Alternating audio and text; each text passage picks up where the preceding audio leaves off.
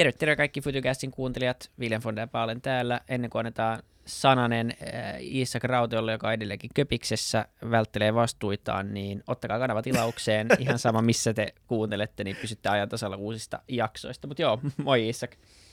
Moi Vili, tuossa vihdoinkin saanut kiinni siitä, miksi mä muutin tänne. Just mä en niin. Vaan jaksanut tehdä nakituksiin, niin mä muutin Tanskaan. Ei, mutta terve kaikki kuuntelijat ja terve Vili. Yes, tällä viikolla meillä on vieraana Janne-Pekka Pietiläinen, suomalainen lukkopainin lajin legenda melkein voisi sanoa. Tervetuloa J P. Kiitos paljon. Sanotaanko äh, sua muuten J P:ksi? Mä sanoin vain J P, koska se, to- se toimii. Kyllä se toimii, kyllä se toimii hyvin. Okei. Okay. Hauska tavata. Tota, äh, mä lyhyesti esittelin sut tuossa äh, lukkopainin legendana, mutta tota, haluaisit kertoa äh, itse niin kuin omin sanoin, että mikä sun... Niin kuin, mikä sun tausta on ja, ja kuka sä oot? Joo, toi kamppailulajeissa yleensä se on aina varma merkki, kun jotain kutsutaan legendaksi, niin se on sillä lailla, että sä oot tosi niin kuin done ja out. Mä en yrittänyt vihjaa sitä, mutta mä en, mä en myöskään sano, että sä oot väärässä. sikäli, sikäli ihan niin kuin osuva, osuva, tota, osuva määrittely. Tota, varmaan niin kuin tämän päivän keskustelun kannalta varmaan tämä...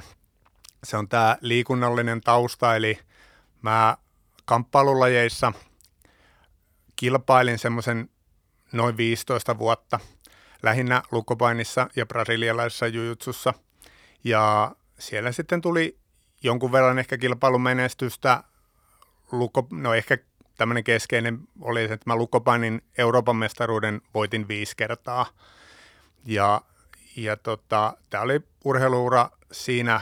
Ja sitten sen jälkeen on valmentanut kamppailuurheilijoita, valmentanut toki myös kamppailulajien harrastajia. Ja no ehkä nyt sivulauseena, että mä kamppailulajien jälkeen vielä pikkusen tämmöisiä liikunnallisia haasteita sitten tuolla ultrajuoksun puolella. Mutta varmasti tämä mun kamppailuurani on se, mikä, mikä mut on tänään tänne studioon tuonut. Ja hei, ennen kuin puhutaan tarkemmin siitä, niin... niin... osittain itteni vuoksi, ja mä toivon, että joku muu kuin minäkään ei ole ihan niin kuin täysin perillä siitä, että minkälainen paini on lukkopaini. Joo. Tota, lukkopaini, eli nimi tulee niin kuin englanninkielessä, se on niin kuin submission wrestling. Ja lukkopaini on tämmöinen, tämmöinen tota, oikeastaan enemmän niin kuin ottelumuoto. Oikeastaan siinä mielessä se ei ole niin kuin tiukasti laji, että siinä olisi joku tämmöinen tämmöinen niin kuin dogmi, miten asiat pitäisi tehdä, vaan lukkopaini on enemmän tämmöinen ö, ottelumuoto, joka aikanaan silloin, mä yritän olla menemättä kovin pitkästi siihen, mutta silloin niin kuin semmoinen kiinnostava syntytarina yhdeksänkymmentäluvulta, jolloin, ö, py, jolloin haluttiin luoda tämmöinen ö, ottelumuoto, jossa eri tämmöisten ikään kuin painilajien tai painityyppisten lajien ottelijat vois otella keskenään. Eli semmoinen niin kuin formaatti, jossa voisi vähän samaa, mitä ehkä vapaa-ottelu tekee kamppailulajeille laajemmin, niin sitten lukkopaini olisi tämmöisille painityyppisille lajeille sellainen areena, missä ne vois, vois ottaa mittaa toisistaan. Ja se ottelumuotoon, niin kuin formaatti on pyritty luomaan sen sillä, että sä voit voittaa sen, jos sä oot painitaustainen, sä voit voittaa sen judotaustalla, brasilialaisen jujutsun taustalla, venäläisen sampon taustalla, että se on tämmöinen niin kuin enemmän niin kuin otteluformaatti, ja on toki totta, että tätä lukkopainia melkein sen koko historian ajan on kyllä dominoineet niin kuin brasilialaisen jujutsun, äh, brasilialaisen jujutsun har, harjoittajat, että se on, on sillä aika kuitenkin suhteellisen lähellä toisiaan, ku, lähellä toisiaan, mutta kuitenkin, kuitenkin erotettavissa.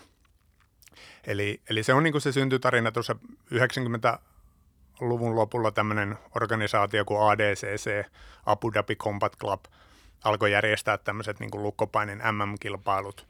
Ja siitä on sitten noin kaksikymmentäviisi vuotta suunnilleen niitä on järjestetty, ja niillä on, on sillai jonkun verran prestiisiä, että se on kuitenkin suhteellisen huomattavat rahapalkinnot, rahapalkinnot mikä sitten kerää, että niin kuin, tulee kyllä niin kuin maailman parhaat öö, on yleensä kiinnostuneita otteleen siellä. Kyllä, kerää ihan koko maailman kerma. Itse asiassa hauska fakta, vuonna kaksituhattaseitsemäntoista oli Espoossa ne M M-kisat, sä varmaan kanssa olit siellä. Tuota, mä olin, tai... olin, tota, olin, olin vielä niin kuin ottelumaton puolella siellä. Niin, muuten olitkin. Sä, mä näin sut siellä, kyllä. Mä olin katsomassa kavereiden kanssa. Kyllä, ja. Tota, joo, hauskaa. Tota, puhutaan lajista vähän. Siis monille varmaan ainakin brasilainen jiu-jitsu on nimeltään tuttu. Joillekin saattaa olla, että se ei ole, mutta tässä tuli pieni lyhyt tota, esittely siitä, että mikä lukkopaini on. Ehkä brasilaisen jiu-jitsuun voidaan kanssa perehtyä vähän enemmän, mutta puhutaan siis niin kuin, niin kuin täysmittaisesti niin kuin kuitenkin kamppailulajissa, missä, missä tota, otellaan, missä painitaan. Ja, ja, ja, öö, mennään ihan sun alkupäiviin asti. Puhutaan tota sun ekoista paineista, sun ekoista päivistä, kun sä kokeilit. Ainakin mun kokemuksella moni tota, kuvailee ekaa painikokemustaan melkein uskonnollisin termein joskus siitä, että minkälainen niin kuin valaistus se on, että ymmärtää, että oho, että mä en ymmärtänytkään, että mä oon näin haavoittuvainen, mä en ymmärtänytkään, että tää voi tuntua tältä. Mä en... Sitä puhutaan tosi niin kuin suurin sanakääntein aina, aina välillä. Minkälainen tämä kokemus oli sulle ja miten sä ylipäätään reagoit tämmöisiin niin kuin suuriin tota, uskonnollisiin kertomuksiin siitä, että minkälainen erle... ensimmäinen painikokemus on ollut? Joo, no siis tuossa on tosi paljon perää, mitä sä sanoit, toi on, toi on usein... Se kokemus on ton suuntainen. Mulla itsellä sitä ehkä väritti se, että et tota, kun aloitin kamppailulajit, mulla on ehkä vähän taipumusta, että kun mä jotain aloitan, niin se usein niin kuin aloitetaan sillä aika rytinällä. Eli mä aloitin mm. samaan, samaan aikaan, kun aloitin, menin, menin tota vapaaottelun peruskurssille, tai silloin, silloin sen shoot fightingin peruskurssille. Samaan aikaan mä menin tainyrkkeilyn peruskurssille. Eli niin kuin päivästä yksi mä reenasin kamppailulajeja neljä kertaa viikossa. Ja, ja tota, niin kuin, ihan niin kuin ekasta päivästä alkaen. Ja sitten siihen niin kuin rupes, tutustuin, tutustuin siinä myös sitten niin kuin vapaa-ottelun yhteydessä ihmisiin, joka lisäksi harrasti, harjoitteli Brasilian jiu-jitsua. Ja sitten niin kuin se tuli siihen vähän niin kuin kolmanneksi. kolmanneksi lajiksi ja, ja näitä kolmea siinä niin kuin varmaan ekat kaksi vuotta ehkä mentiin niin kuin näitä kolmea lajia vähän sillä vuorovedoin, vuorovedoin. mutta mut tota, kun, kun Brasilian jiu-jitsua pääsi kokeilemaan, niin kyllä siinä on niin kuin kaikenlaisia reaktioita se herättää, mutta aika usein siinä on niin kuin se, että se niiden tekniikoiden niin kuin semmoinen niin kuin mekaaninen voimakkuus, se, että kuinka, niin kuin, kuinka ne oikein suoritettuna on niin, niin vastaansanomattoman niin kuin mekaanisesti vahvoja, niin se kyllä tekee, tekee tota, usein aika syvän vaikutuksen. Ja se, että semmoisessa niin kuin painitilanteessa, joka usein niin kuin tuntuu, jos siitä ei ole kokemusta, niin se voi tuntua aika semmoista kaoottiselta ja siinä ei niin kuin tiedä yhtään, mitä tapahtuu. Niin se, että siinä osoittautuu, että tässä on niin kuin hyvin vahvat tämmöiset lainalaisuudet, jotka, jotka niin kuin merkkaa täysin, että kumpi siinä tilanteessa on vahvempi. Ja jotka tosi vahvasti esimerkiksi tämmöiset fyysiset erot, vaikka toinen olisi isompi ja vahvempi, niin se, että kumpi tekee ne asiat mekaanisesti oikein, niin se niin kuin, kuinka paljon se niin kuin nollaa niitä fyysisiä eroja, niin se usein tekee semmoisen aika vahvan vaikutuksen. Onko toi niin kuin, missä kamppailulajeissa, onko tuossa kaikki, onko toi totta kaikissa kamppailulajeissa, ehkä niin kuin nyrkkeilyssä tulee vaan mieleen, että on eri painoluokkia ja näin, mutta, mutta siis niin kuin tosi, ja en sano nyt, että nyrkkeily on tekninen, se on väärä termi, se on varmaan erittäin tekninen, mutta, tota, mutta tavallaan se, että aika usein kuulee just tätä, että kamppailulajeissa niin kuin pyritään käyttämään sen toisen voimaa, sen toisen kehon painoa itteensä vastaan, niin, niin onko tämä niin kuin absoluuttisesti totta vai jossa, voiko joku viisikymmenkiloinen ihminen voittaa satakaksikymmenkiloisen ihmisen niin kuin, jos se, se, jos se, se kevyempi ihminen on huomattavasti niin kuin teknisempi. Joo, no sanotaan ekana, että tämä on, tää on niin kuin kaikissa lajeissa on tämä tämmöinen periaate, että kun asiat tehdään mekaanisesti oikein, niin silloin tämmöisten niin kuin fyysisten ominaisuuksien merkitys vähenee. Se ehkä niin kuin Brasilian jiu-jitsussa se on vaan niin korostettu, koska siinä on myös se on sillä tavalla niin tulevaan aika selkeästi, että, että esimerkiksi jos mä nyt otan brasilialaisen jiu-jitsun ja vapaaottelun, niin vapaaottelussa siinä on niin paljon sellaista, niin kuin, mikä niin kuin hämärtää sitä, kun lyödään samaan aikaan siellä niin kuin lyödään toista ja jokainen lyönti, joka osuu päähän, niin se nyt niin kuin, ihan sama kuinka vahva saat, niin se tekee kipeätä ja tällä, että se vaan jiu-jutsussa on niin kuin, se periaate on vaan vähän kirkkaampi kuin jossain muissa lajeissa. Sitten siihen, että voiko, voiko viisikymmenkiloinen niin kuin voittaa satakaksikymmenkiloisen, niin nyt me puhutaan tietysti niin kuin, puhutaan todennäköisyyksistä. Ja toki jos me niin kuin fyysisten ominaisuuksien eroa venytetään tosi pitkälle, niin ne todennäköisyydet alkaa käydä niin kuin ohuiksi. Et sillä on niinku rajansa, kuinka paljon me voidaan tätä niinku venyttää, mutta mut tota, mut sanotaan, että me voidaan niinku hämmästyttävän paljon venyttää sitä. Et, et me voidaan niinku, sanotaan näin, että ihan, ihan niinku realistista on se, että jos me otetaan sata kaksikymmentä kiloinen yksilö, joka ei osaa lainkaan kamppailla, niin me voidaan aika helposti löytää niinku seitsemänkymmentä kiloisia yksilöitä, jotka voittaa tämän ehkä suhteellisen vaivattomastikin. Et se on niin kuin sanotaan, että se, että kuinka paljon sitä voidaan niin kuin venyttää, on hämmästyttävän paljon. Toki siellä tulee sitten niin kuin limitti. Nimenomaan just näin mä ajattelin, että totta kai se, se ei mikään absoluuttinen totuus ole, mutta se, se on kuitenkin aika hämmästyttävää, että se ei kuitenkaan sit ole, kun esimerkiksi joku juoksu, niin kuin pikajuoksu, joko sä oot, niin kuin, totta kai siinäkin voi tekniikalla aika paljon, mutta jossain vaiheessa se on kuitenkin aika pitkälti kiinni myös hyvistä niin kuin fyysistä lahjoista, ja ei, ei niinku siitä, ei niinku muista asioista, mutta mut toi, toi on jännää, että et, et, et siinä voi käydä niin, äm, niin kun, tai että et, tavallaan tuossa voi tulla noin, noin isoja eroja ää, kuitenkin vaan sillä, että on, tai vaan ja vaan, mutta sillä, että niin on, on teknisesti taitava. Joo, mun piti sanoa tuohon äh, äskeiseen, tuosta kun puhutte tekniikasta ja puhuitte siitä, että niin tasoero on semmoinen, tämä ei liity lukkopainiin suoraan, mutta tämä on tämmöinen video, minkä mä näytän aina välillä, kun nämä aiheet tulee puheeksi. Olemassa semmoinen tyyppi YouTubessa kuin Travis uh, Rusler, mä luulen, mutta Fight Smart Trav, tämmönen kundi, jolla on tämmönen tota, video, uh, jonka nimi on How to win a, uh, okay, joku head, How to win a street fight with head movement, learn simple. Tässä ei siis ole mikään, niin kuin, tässä ei opita, miten voidaan katutappelu, mutta tässä demonstroidaan sitä, että mikä on tämän tekniikan, niin kuin opitun tekniikan ja tämmöisen niin kuin amatöörivaiston ero. Ja tämä idea on siinä siinä videossa se, että tämä Travis, joka on tämmöinen niin kuin puoliamatöörivapauttelu, mutta kuitenkin aika kova tasoinen, menee tämmöiselle parkkipaikalle Amerikassa ja antaa niin kuin ohikulkijoille, että tässä on sulle nyrkkeilyhanskat, yritä osua mua päähän. Ja tämä Travis ei siis lyö takaisin. Ja, ja vaan niin kuin väistelee äh, tota, äh, ja yrittää niin kuin demonstroida, että, että kuinka tärkeää niin kuin pään liikuttaminen on äh, ottelemisessa, pystyottelemisessa.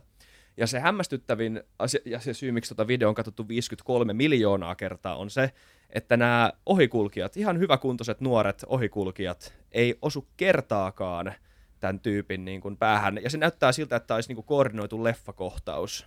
Kun tässä tyyppi, joka niinku toistelee perustekniikoita, varmaan kolme erilaista liikettä, hyvin niinku reaktionopeuksin ja hyvin vaistoin, niin, niin, tota, niin, niin se tasoero ja se, niinku, se, se todellisuus niinku on, on melkein käsittämätön, vaikka sä näet sen sun silmiin edessä. Niin tämä sama todellisuus tuli mulla kanssa lukkopaini ekoissa matsissa, kun otin tota, meillä oli peruskurssi, oli Sami Hämäläinen, joka ei välttämättä kaikille kerro mitään, mutta siis niin kuin suomalainen mustavyö, kovatasoinen tyyppi. Mä olin siis, mä jäin ilman paria, niin mun piti ottaa Sammin kanssa ekat painit. Ja siis äh, tota, se oli siis, äh, musta tuntuu, että Sam Harrison kovailusta hyvin. Se tuntuu siltä, kun hukkuisi kuivalla maalla. Ja tota, se on tosi hyvin kuvailtu. Ja, ja, ja se, niin kuin, se oli semmoinen niin kuin ensimmäinen kerta, kun tajus, että okei, näin iso tää.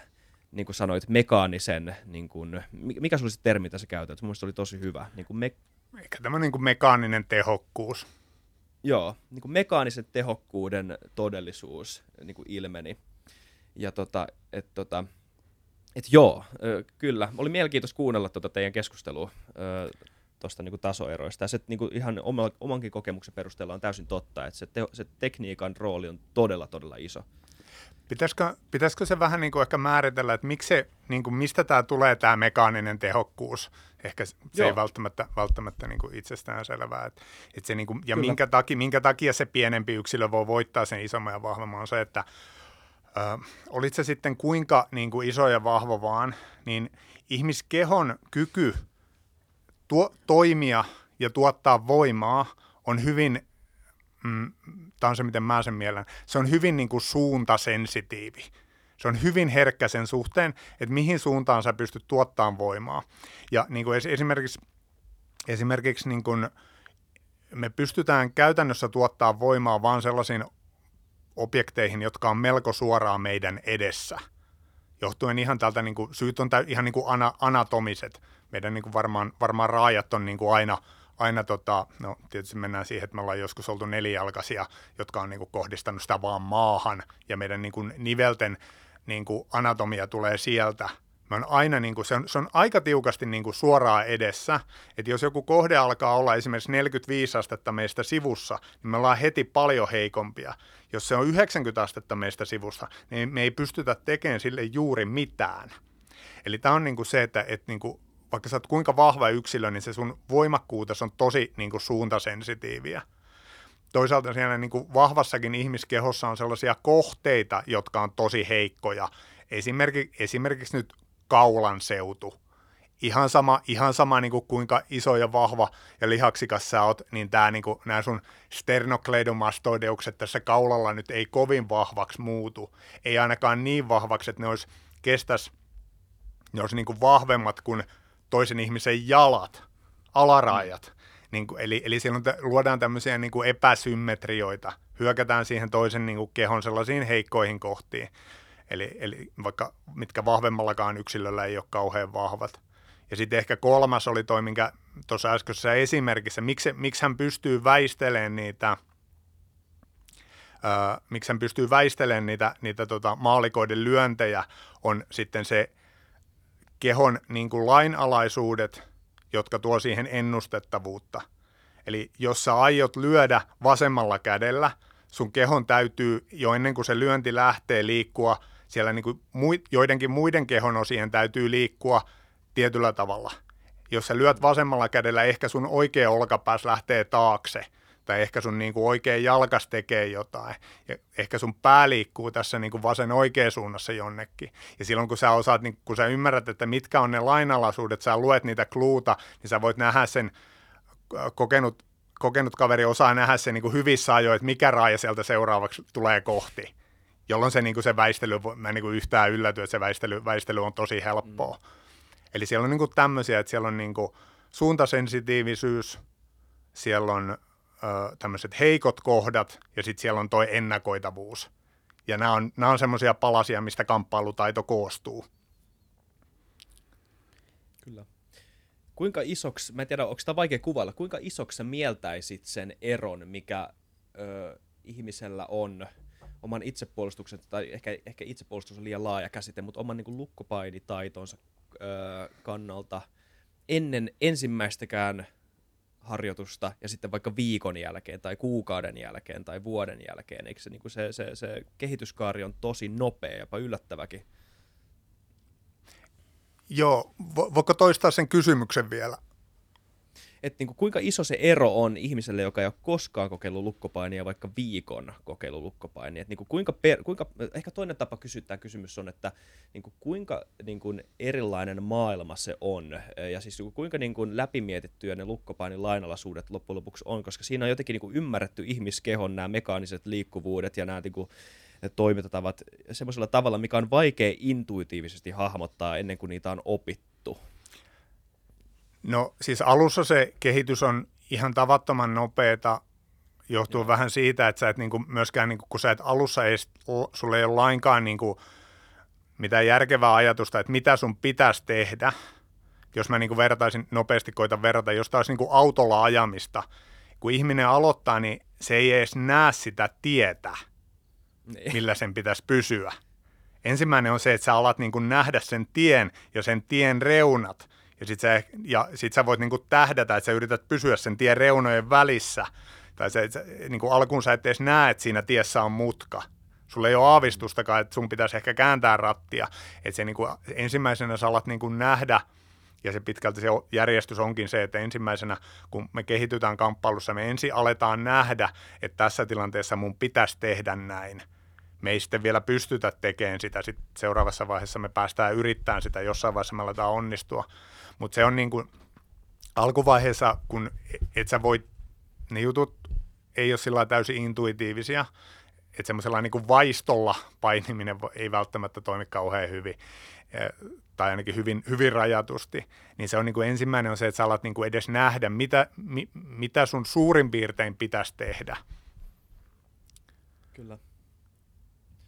Miten siis, sitten, niin kuin, jos joku haluaa, joku on kiinnostunut kokeilemaan esimerkiksi lukkopainia tai, tai vaan kehittymään itsepuolustuksessa, mutta otetaan nyt lukkopainia, se on niin kuin helppo esimerkki, niin, niin tota, mitä hän tekee? Voiko, voiko me mennä vaan ottaa joku kaveri ja katsoa joku YouTube-videon, sitten me yritetään mennä painiin, vai, vai tota, onko, pitääkö mennä jollekin niin salille tai klubille, tai pitääkö olla valmentaja? Et miten tämmöistä omatoimista tämä on verrattu? Mä oon itse siis pallopelitaustana pelannut kaikenlaisia pallopelejä eri, eri kovuisilla tasoilla, ja siellä niin kuitenkin lähtökohta on se, että sä voit, kuka tahansa voi oikeastaan lähteä vaan hallille ja ottaa pallot ja mailat mukaan, ja sitten siinä vähän keksiä, että miten se toimii, niin... niin jotenkin tuntuu itse se omalle, omassa päässä, että paini ei ehkä ihan samalla tavalla. Että kyllä nyt voi mennä tuonne Samuelin kanssa, joka ehkä ei myöskään paininut, en mä tiedä. Niin me mennään vaan, otetaan joku matto ja sitten painitaan, mutta luultavasti me ei tehdä lukkopainia.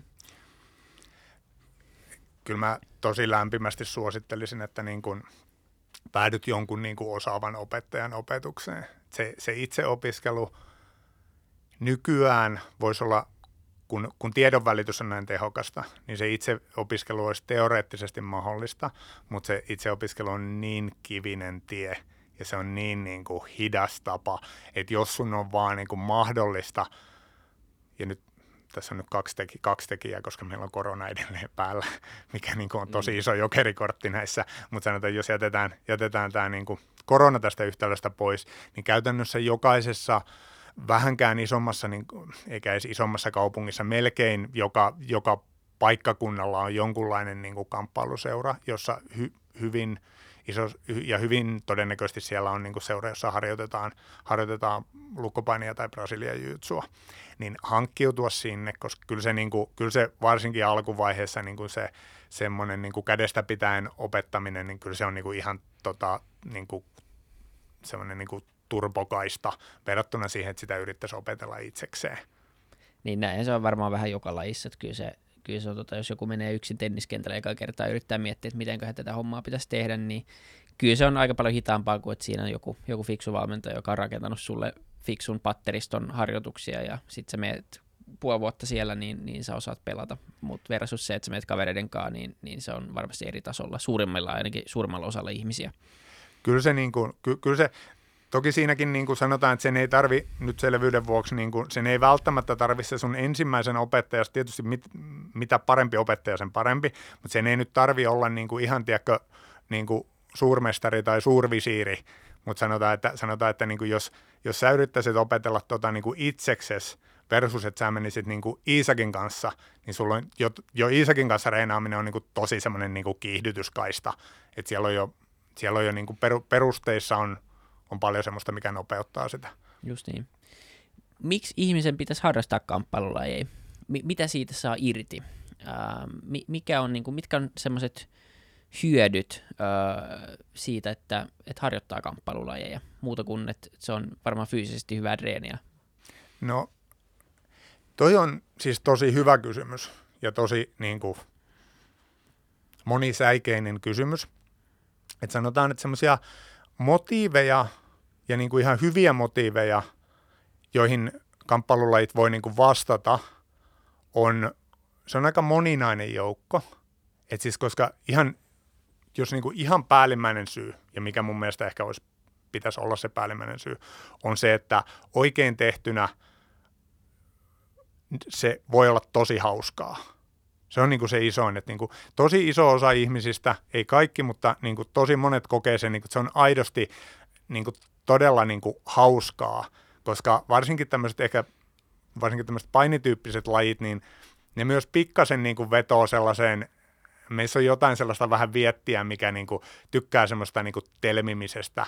Tätä niin kuin, tämä, jos nyt katsoo, nyt taas oikein kunnon pro-sciencea, mutta jos katsoo niin kuin vaikka, katsot vaikka niin kuin nisäkäslajien kehitystä ja nisäkäslajien poikasten kehitystä, niin siellä on niin kuin, kovin monella siellä on jonkunlaista tämmöistä telmimistä, missä niin kuin pikkusen otetaan sellaista niin kuin fyysistä kontaktia ja, ja se niin kuin, en mä tiedä, var, varmaan jotain niin kuin jonkun tämmöisen kehotuntemuksen tai kehoaistin ja oman kehon hahmottamisen niin kuin, mahdollistaa sitä niin kuin suhteellisen turvallisessa ympäristössä. Äh, Mutta mut siis ensimmäinen niin kuin pointti on se, että se, saat, se on potentiaalisesti tosi hauskaa. Toinen, ja, ja, ja toi on niin kuin se yhdistävä tekijä, sitä hauskaa sen täytyisi olla. Mutta sitten sit nämä niin kuin haarautuu. Et, et, tota, yksi ihan hyvä motivaattori on se, että kuten sanottu, niin se on hyvää ja monipuolista liikuntaa. Nimenomaan se, että se on hyvin niin kuin monipuolista. Se asettaa keholle aika niin kuin moninaisia vaatimuksia, moninaisia vaatimuksia motoriikan tai, tai niin kuin lihasvoiman tai kehonhallinnan tai tämmöisen niin kuin, ö, verenkiertoelimistön kannalta hyvin niin kuin monenlaisia. Se antaa hyvin niin kuin monipuolisen ärsykkeen. Se on yksi hyvä motivaattori. Toinen motivaattori on se, että se on, vaikka se on niin kuin näennäisen tällaista yksilölajia, niin se on oikeasti niin kuin ihan äärisosiaalista, koska se ajattelee niin kuin sosiaalisen Kamppaa, tämmöisen niin kuin, anteeksi, sosiaalisen kanssakäymisen niin kuin muotona se, että me niin kuin laitetaan itsemme tollaiseen niin kuin tilanteeseen, missä me niin kuin väännellään toistemme raajoja ja koitetaan kuristaa toista, niin ensinnäkin se, se luottamus, minkä se herät luo ihmisten välille, voi parhaimmillaan olla sitten niin kuin, niin kuin ihan teräksinen. Että se voi, niin kuin luo, parhaimmillaan luo tosi niin kuin hyviä ihmissuhteita. Ja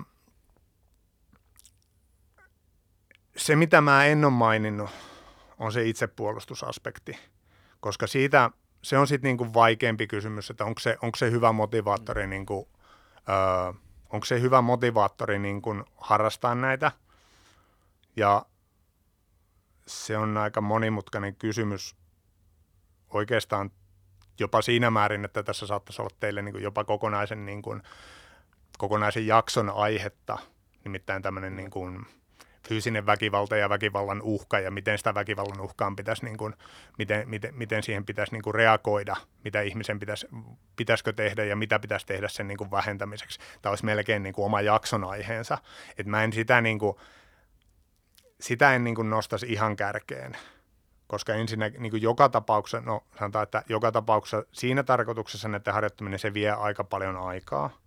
Ennen kuin sun niin kuin taidot on sillä, että niin oike, tämä oikeasti alkaa kasvattaa sun niin kuin fyysistä turvallisuutta. On niin kuin, jos, jos Dunning-Krugerin käyrä on tuttu, niin voin no. sanoa, että näissä hommissa se on sitten niin kuin aika jyrkkä se. Se, että niin kuin, kun kamppailulajeja alkaa harjoittaa, niin ensimmäisenä kasvaa se, niin kuin se käsitys niistä omista kyvyistä. Just niin. Just niin. Niin, niin se niin kuin, mä en ole yhtään varma, että se, niin kuin se ensimmäinen puoli vuotta niin kuin mitenkään niin kuin lisää sitä sun niin kuin fyysistä turvallisuutta. Että... niin toi on hauska.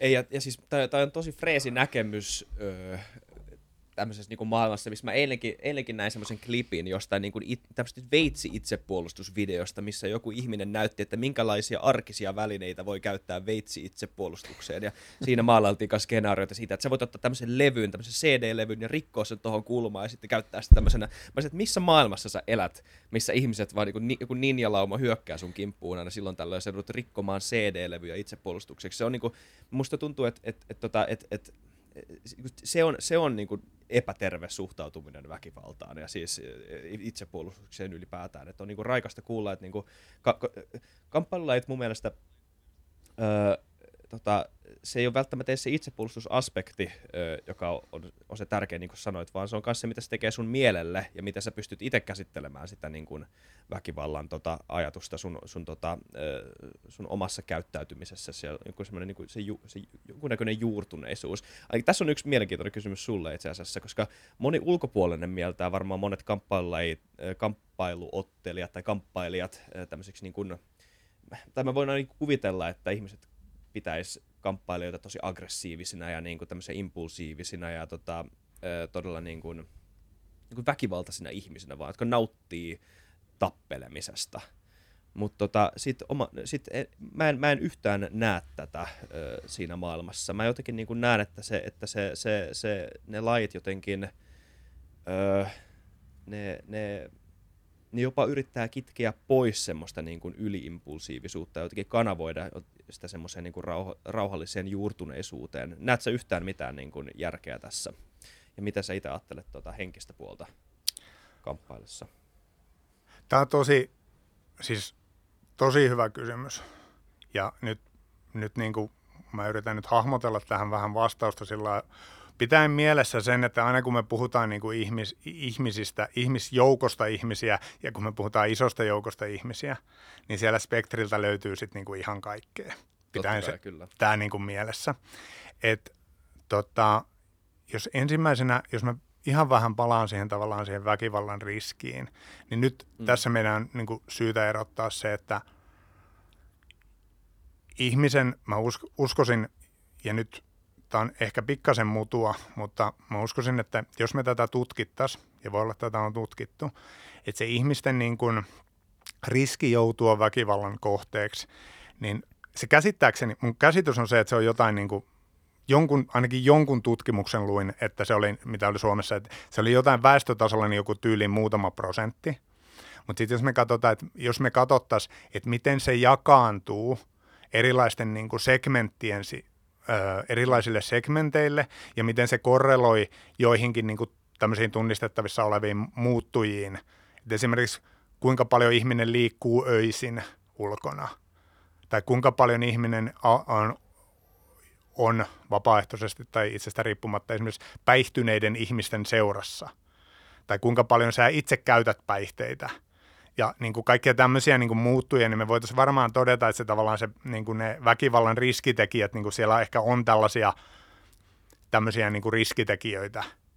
Mm. Ja nyt vielä sivuhuomioon, että jos nyt ihan ekana rajataan, rajataan sieltä niin kuin kaikki tämmöiset perheväkivallat pois mm. ja, ja, ja toisaalta, toisaalta niin kuin esimerkiksi tämmöinen sukupuolittunut väkivalta pois. Puhutaan tällaisesta nyt, puhun nyt vähän niin kuin teille, että tämmöiset niin kuin nuorten miesten, nuorten miesten kohtaama väkivalta, niin, niin voisin uskoa, että siellä on aika paljon sellaisia korrelaatteja, että mikä aika paljon ennustaa, että mikä se sun riskis on. Ja, ja kun mä en halua vähätellä nyt ennen kuin mä oon sun kanssa samaa mieltä ja mä oon seuraavaksi sun kanssa samaa mieltä, okay. mutta mun, tä, mut, mut, mut mun täytyy olla niin kuin todeta se, että on ihmisiä, jolle väkivallan uhka on hyvin niin kuin todellinen.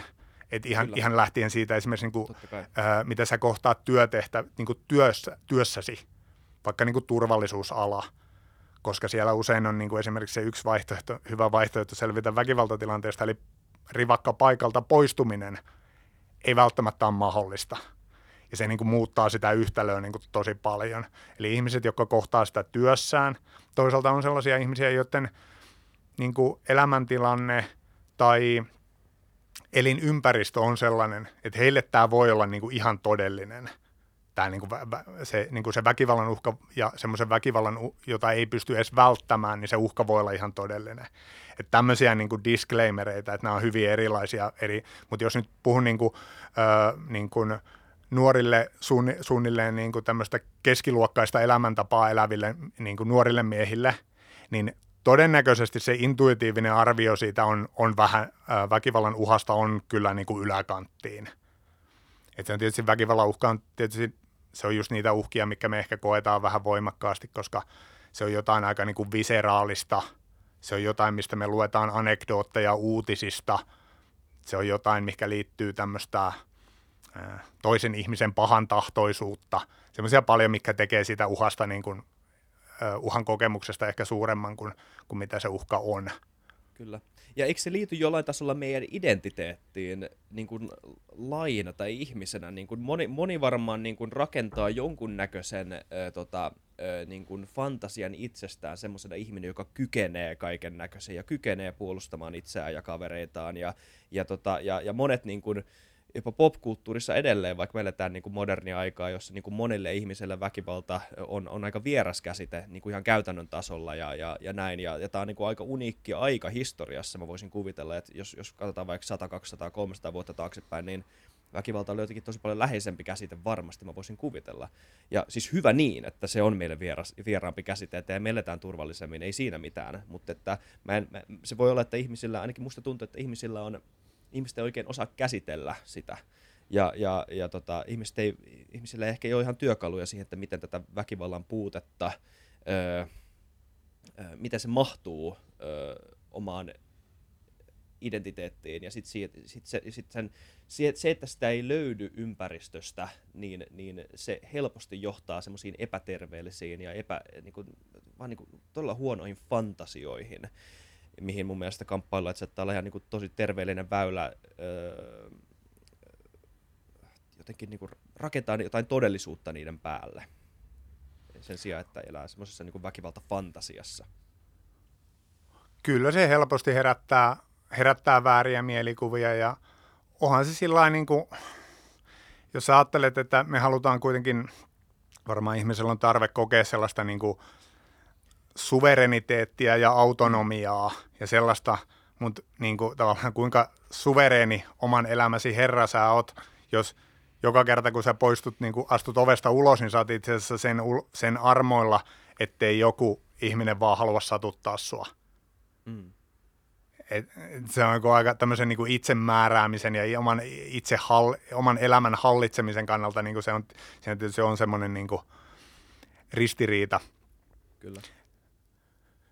Et, et, mut, mut siis sit taas palataksesi, palatakseni sinne niinku edelliseen kysymykseen siitä niinku kamppailijoista, kamppailijoista niin. Tämmöisenä ihmistyyppinä, niin nyt ihan joka lähtöön löytyy, kun otanta on tarpeeksi iso. Mutta kyllä mä niin kuin ennemmin sanoisin, että se, se mitä kamppailulajit tekee, on yksi, yksi ainakin, mitä se voi tehdä, niin se, se puhkoo vääriä mielikuvia. Eli jos sulla on niin kuin käsitys siitä, että miltä tuntuu, kun lyödään nyrkillä päähän, ja jos sun niin kuin käsityksessä siitä niin kuin perustuu johonkin popkulttuuriin, niin se kamppailulajien harjoittaminen aika niin kuin oikaisee sillä, että okei, mä en halua... Tämän salin ulkopuolella mä en ikinä halua, että joku lyö mua nyrkillä päähän. Mm. Ja, ja niin kuin se, että tavallaan siitä niin kuin opit siitä, kaikki tämmöiset niin kuin esimerkiksi ihmiskehon hauraus, hauraus, että miten helposti se menee rikki, joistain kohdin menee rikki ja miten niin kuin, vähän niin kuin puhkoo niitä vääriä mielikuvia. Se on semmoinen tietyllä tavalla niin kuin semmoinen reality check. Että se niin kuin joitakin, totta kai ei kaikkea, koska väkivalta on niin kuin moni... Tosi, niin kuin moni, väkivalta on ehkä niin kuin moniulotteisempi juttu kuin kamppailu, niin kuin kamppailu oh. jos me määritetään, että kamppailu on tämmöisen kahden, kahden niin kuin tilanteeseen varautuneen yksilön vapaa, jollain tavalla vapaaehtoinen valinta, mutta, mutta se niin kuin joitakin tällaisia niin kuin myyttejä ja vääriä, mit, äh, vääriä mielikuvia kyllä oikoo aika tehokkaasti, jolloin niin kuin tyypillisesti kamppailu-urheilijoille ehkä just semmoinen tyypillinen asenne on se, että äh, halukkuus joutua mihinkään niin kuin väkivaltaiseen niin kuin konfrontaatioon harjoitustilanteiden ulkopuolella on kyllä kovin matala. Niin nimenomaan mun mielestä toi on niin kuin huom- hyvä huomio, että se, että sä osaat puolustaa itteesi, niin ei tarkoita sitä, että sä jotenkin olisit halukkaampi puolustamaan itteesi tai hakeutumaan niihin tilanteisiin päinvastoin. Niin, niin, ää... niin, toi, toi on jännä keskustelu ylipäätänsä siitä, että niin kuin miten todellinen väkivallan uhka on niin kuin eri ihmisten elämässä ja Ja näin, niin sitten on varmasti niinku just paljon semmoisia ihmisiä, jotka, jotka elää semmoisissa olosuhteissa, jotka on heistä itsestään riippumattomia, jossa olisi ihan hyvä ehkä pystyä, pystyä puolustamaan itteensä ainakin, niinku, jos puhutaan perheväkivallasta tai, tai tämmöisestä, niinku, tämän tyyppisistä asioista, niin, niin varmaan tämä olisi semmoinen niinku tosi hyvä taito olla, ää, toki, koska se voi olla tosi vaikea päästä siitä tilanteesta pois mitenkään, jolloin, jolloin ehkä niin kun joutuu kokemaan niitä tilanteita paljon useammin kuin keskivertoihminen ja on myös tosi vähän työkaluja päästä siitä tilanteesta pois muuta kuin, että jotenkin oppisi puolustamaan itseensä ainakin jollain tasolla. En tiedä, onko, onko siinä perää, mutta tota, voisi kuvitella, että on sellaisia tilanteita, missä siitä, on, siitä tietenkin on hyötyä, mutta, mutta se on ylipäänsä mun mielestä mielenkiintoinen pointti se, että sinne ei hakeuduta sen takia, että halutaan oppia puolustamaan itseensä. Se ei ole se päädriveri siinä hommassa, vaan se on urheilulaji, ja sinne hakeudutaan niin muiden asioiden takia. Ainakin sanotaan, että ainakin normatiivisesti näin se pitäisi olla. Niin. Et toki niin kuin ihmiset tulee, ihmiset aloittaa kamppailulajeja niin kuin mitä, mitä moninaisimmista syistä, mutta se, että ö, jos mä nyt vedän tämän niin kuin yhteen lauseeseen, niin ne kamppailulajat kyllä lisää sun niin kuin kykyä puolustaa itseäsi, mutta se tulisi olla täysin niin kuin sivutuote. Että se niin kuin Jos, jos sä, niin kuin, mitä enemmän sä lataat siihen semmoista niin kuin välinearvoa, että tämä auttaa mua jossakin tilanteessa, niin no ensinnäkin, ensinnäkin niin kuin, mitäs jos sitä tilannetta ei koskaan tule, susta alkaa tuntua, että tämä ei ole, niin kuin, tämä ei ole niin kuin, mikään rationaalinen niin kuin, tapa käyttää aikaa ja efforttia, kun ei tätä tilannetta näytä koskaan tulevan. Sitten kun me investoidaan jonkun tilanteen hoitamiseen kovasti, niin se voi vähän lisätä meidän alttiutta päätyä mm. siihen tilanteeseen, jotta sitä hankittua taitoa voitaisiin päätyä mm. hyödyntämään. Ja, ja sitten niinku kolmantena, että onko tämä niinku hauskaa. Et, et se niinku, joka tapauksessa, jos sä haluat tuosta näkökulmasta har, harjoittaa kamppailuilla, sun täytyy ymmärtää, että tämä mittakaava on sitten niinku vuosia. Ja sen, jotta se jaksat tehdä sitä vuosia, sen täytyy olla hauskaa. Ja Että tällä, että se on, pidän tätä niin kuin itsepuolustuskykyä niin kuin täysin niin kuin sivutuotteena. Miksi se on sun mielestä hauskaa? No se, joo, sekin on eri, eri, erinomainen kysymys. Se on ehkä sillä lailla, että siinä on niin kuin muutama eri syy, miksi se on hauskaa. Yksi on niin kuin, ja siinä ehkä, pointataan tämä muuten vielä, että tavallaan mikä ehkä on niin kuin brasilialaisessa jiu-jitsussa lukkopainissa juuri verrattuna johonkin muihin lajeihin, joo. koska siinä on se yksi erityispiirre. Tämä on eli, hyvä eli selvennys. Miksi, ollaanko me muuten joo. käyty läpi tarpeeksi hyvin vielä, että mikä on brasilialainen jiu-jitsu? Voidaan käydä mielellään vaan läpi se, että mikä siinä on niin kuin ideana ja mitä, mitä siinä tapahtuu. Joo. No brasilialainen jiu-jitsu kahden lauseen lajihistoria on se, että laji kehittyi tuhatyhdeksänsataaluvun niin kuin alkupuolella Brasiliassa sinne tuodusta judosta. Eli lajin, lajin niin kuin juuret on vahvasti judossa ja, ja paljon niin kuin yhtäläisyyksiä ja yhteisiä tekniikoita judon kanssa. Ja kehittyi sitten, ö, lajista kehittyi periaatteessa kolme haaraa on niinku tää yksi yksi on tää tämmönen ihan puhtaasti vapaaottelu eli eli Brasilian jiu-jitsu kuinka sitä käytettäisiin tämmöisessä niinku vapaaottelumaisessa tilanteessa. Toinen on sitten tää edellä mainittu vähän niinku itsepuolustustarkoitus ja kolmas kolmas haara mitä nyt itsekin olen lähinnä ja mitä pääasiassa harjoitetaan on tää niin sanottu urheilu Brasilian jiu-jitsu. Eli eli harjoitellaan sitä niinku sen kilpailutilanteen ja niinku urheilumuodon sääntöjen puitteissa. Eli, eli tota, laji, lajissa keskiössä on vastustajan vieminen jaloiltaan maahan, kontrollointi maassa ja sitten sen kamppailun päättäminen joko niin kuin nivellukoilla tai kuristusotteilla. Tämä on, niin kuin, tämä on nyt hyvin, hyvin pähkinänkuoressa se. Niin, mutta mikä sitten niin kuin esimerkiksi brasilialaisessa jiu-jitsussa ehkä, niin kuin, miksi se laji sai niin paljon suosioa ja miksi, se on, on aika, niin kuin, miksi monet kokee sen lajin niin kuin viehätty, viehättyvät siitä on se, että se on vähän sellaisessa niin kuin risteyskohdassa, semmoisessa sweet spotissa, että ne tekniikat on tosi toimivia, tosi niin kuin sillä realistisia ja toimivia, mutta kuitenkin ne, niitä voidaan harjoittaa sillä lailla, että sitä voidaan tehdä turvallisesti ja sillä lailla, että se lajin harjoittaminen ei ole ihan hirvittävän epämiellyttävää. Elikkä, elikkä tota, nyrkkeily on myös, nyrkkeily on myös niin kuin tosi, nyrkkeilytekniikat on tosi tehokkaita, mutta jos niitä harjoitetaan sillä, että se joudut ottaan koko ajan iskuja vastaan, niin voi olla, että kaikki ei koe sitä niin kuin miellyttävänä. Niin kun taas jiu-jitsussa on vähän semmoinen sweet spotti, että se on niin kuin samaan aikaan niin kuin tavallaan tehokasta ja mukavaa, niin... Niin tota, että tämä on niinku se ehkä jiu-jitsun erityispiirre, mutta sitten niinku vielä siihen, että niinku, et mikä, mikä kamppailu se, miksi se olisi hauskaa. No tavallaan siinä on kaksi elementtiä. Toinen on tämä just tämmöinen, että se vetoaa johonkin aika sellaiseen niinku primitiiviseen meissä. Tämmöinen niinku painiskelu on ehkä niinku jollain tavalla luontainen, luontaisesti viehättävä aktiviteetti. Sitten toisaalta jiu-jitsussa ne ongelmat on hyvin, se on hyvin sellaista niinku loogis-rationaalista, koska ne on, ongelmat on hyvin sellaisia niin kuin ihan mekaanisia ongelmia. Miten mä saan tuota vastustajan raajaa manipuloitua sillä haluamallani tavalla? Miten mä saisin sen vääntymään sillä, että toi, toi tuota olkanivel lähtisi kääntymään niin pitkälle, että se vastustaja ei sitä sietäisi? Niin se tarjoaa hyvin, mä sanoisin, että se on niin kuin ongelmanratkaisua, sellaista niin kuin, hyvin tällaista niin kuin rationaalista, ra, rationaalis, loogis-rationaalista päättelyä ja ongelmanratkaisua. Ja kun tää tämmöinen loogisrationaalinen elementti yhdistyy siihen, että se on samalla jotenkin niin kuin hyvin primitiivisesti niin kuin vetoavaa, niin tästä syntyy se mun mielestä se jiu-jutsun niin kuin viehätysvoima näistä kahdesta. Tämä on tosi hyvin selkeytetty. Ja mä korostaisin myös kuuntelijoille, anteeksi, jotka ei ole koskaan kokeillut, mutta jotka on ehkä joskus ottanut jonkun itsepuolustuskurssin tai joskus treenannut jotain kamppailulajia, niin se, se ero esimerkiksi semmoiseen, kun mä viisitoistavuotiaana oltiin joku karaten, missä vähän niin kuin tehtiin katoja ja lyötiin niin kuin nyrkillä ilmaa neljäkymmentäviisi minuuttia joka, joka treeneissä. Niin tässä on ero se, että, että tässä mun mielestä niin kuin keskenäisin ero on se sparri.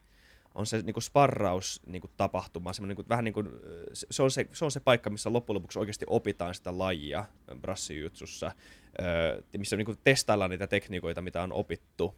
Ja mun mielestä se on se, niin kuin se suurin ero, koska siis sitä ei voi korostaa enemmän, että siis brassijutsussa nimenomaan yritetään tehdä näitä tekniikoita samalla, kun joku yrittää estää niiden te- tekniikoiden tekemisen täydellä voimalla ja yrittää samalla tehdä omia tekniikoitaan suhun.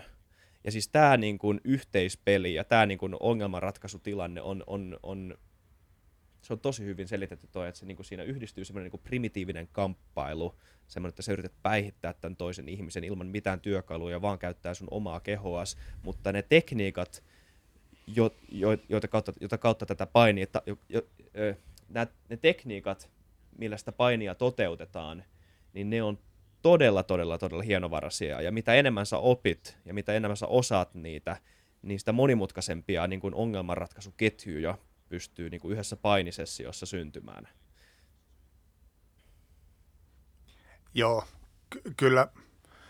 Ainoa, ainoa disclaimerin laitan, että se tavallaan tämä, ei, tämä on Brasilian jutsussa, mutta ainoa, sanotaan, että ehkä se, ehkä se on niin kuin tämmöiset niin kuin, ö, kamppailu-urheilu, lajit on se, näistä melkein usein löytyy se sparraamisen elementti, mm. ja ainoa vaan, että en omi sitä, ei, ei omita sitä jujutsuun, että ei, et, joo. se on se, se, kyllä, on se kyllä, joo. Kyllä. Joo, hyvä. Mä, niin. Mutta mä kysyn enemmän kysymyksiä, kun sä joudut laittaa disclaimeri kaikkiin mun, kaikkiin mun näihin juttuihin.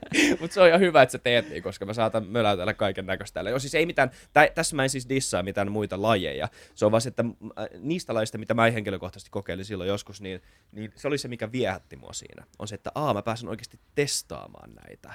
Että, niin kun, ja, ja pääsen testaamaan näitä ö, jotain ihmistä vastaan, joka oikeasti laittaa hanttiin. Ja, ja se oli jotenkin puuttunut niistä aiemmista lajeista, mitä mä olin kokeillut. Ehkä mä olin ollut vaan väärässä paikoissa. Ja siis se oli se, mikä niin kuin teki siitä tosi viehättävää, jotenkin aitoa. Kyllä. Se on, se on, se on, toi on just se, myös se, niin kuin se sweet spotti on se, että ne tekniikat on sillä, että ne on, ne on tehokkaita, mutta ne on myös sellaisia, että, että niitä voidaan turvallisesti mm. testata. Ja, ja niin kuin, koska meillähän on, meillä on, niin kuin, on tavallaan kahta, kahta ominaisuutta. Meillä on tehokkaita ja ei-tehokkaita tekniikoita ja sitten on niitä, mitä voidaan tehdä turvallisesti ja niitä, mitä ei voida tehdä turvallisesti. Että niin kuin sormien lyöminen vastustajan silmiin eittämättä on tehokas tekniikka, mm. mutta se, että voidaanko sitä harjoittaa turvallisesti, että sä saat sitä riittävän paljon toistoja, että siitä syntyy sulle niin kuin lihas, lihasmuistiin, niin voi olla, että sitä on vähän vaikea harjoittaa, jolloin niin kuin se, ne, niin kuin hankali, hankala saada niin kuin sitä suoritustasoa riittävän korkealle. Mutta tavallaan se on just se jujutsun sweet spotti on se, että ne tekniikat tu- pääsääntöisesti on niin kuin sekä tehokkaita että turvallisia harjoittaa. Kyllä.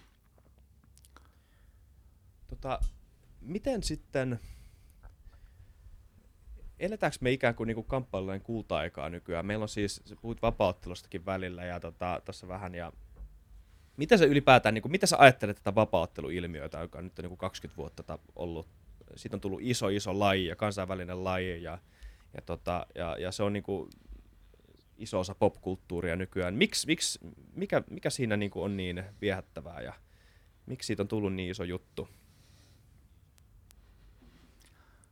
No, no tota, varmaan turvallisesti voidaan sanoa, että, että mä en ole varma, eletäänkö me kamppailulajien kulta-aikaa, mutta varmaan turvallisesti voi sanoa, että me eletään vapaaottelun kulta-aikaa. Mm.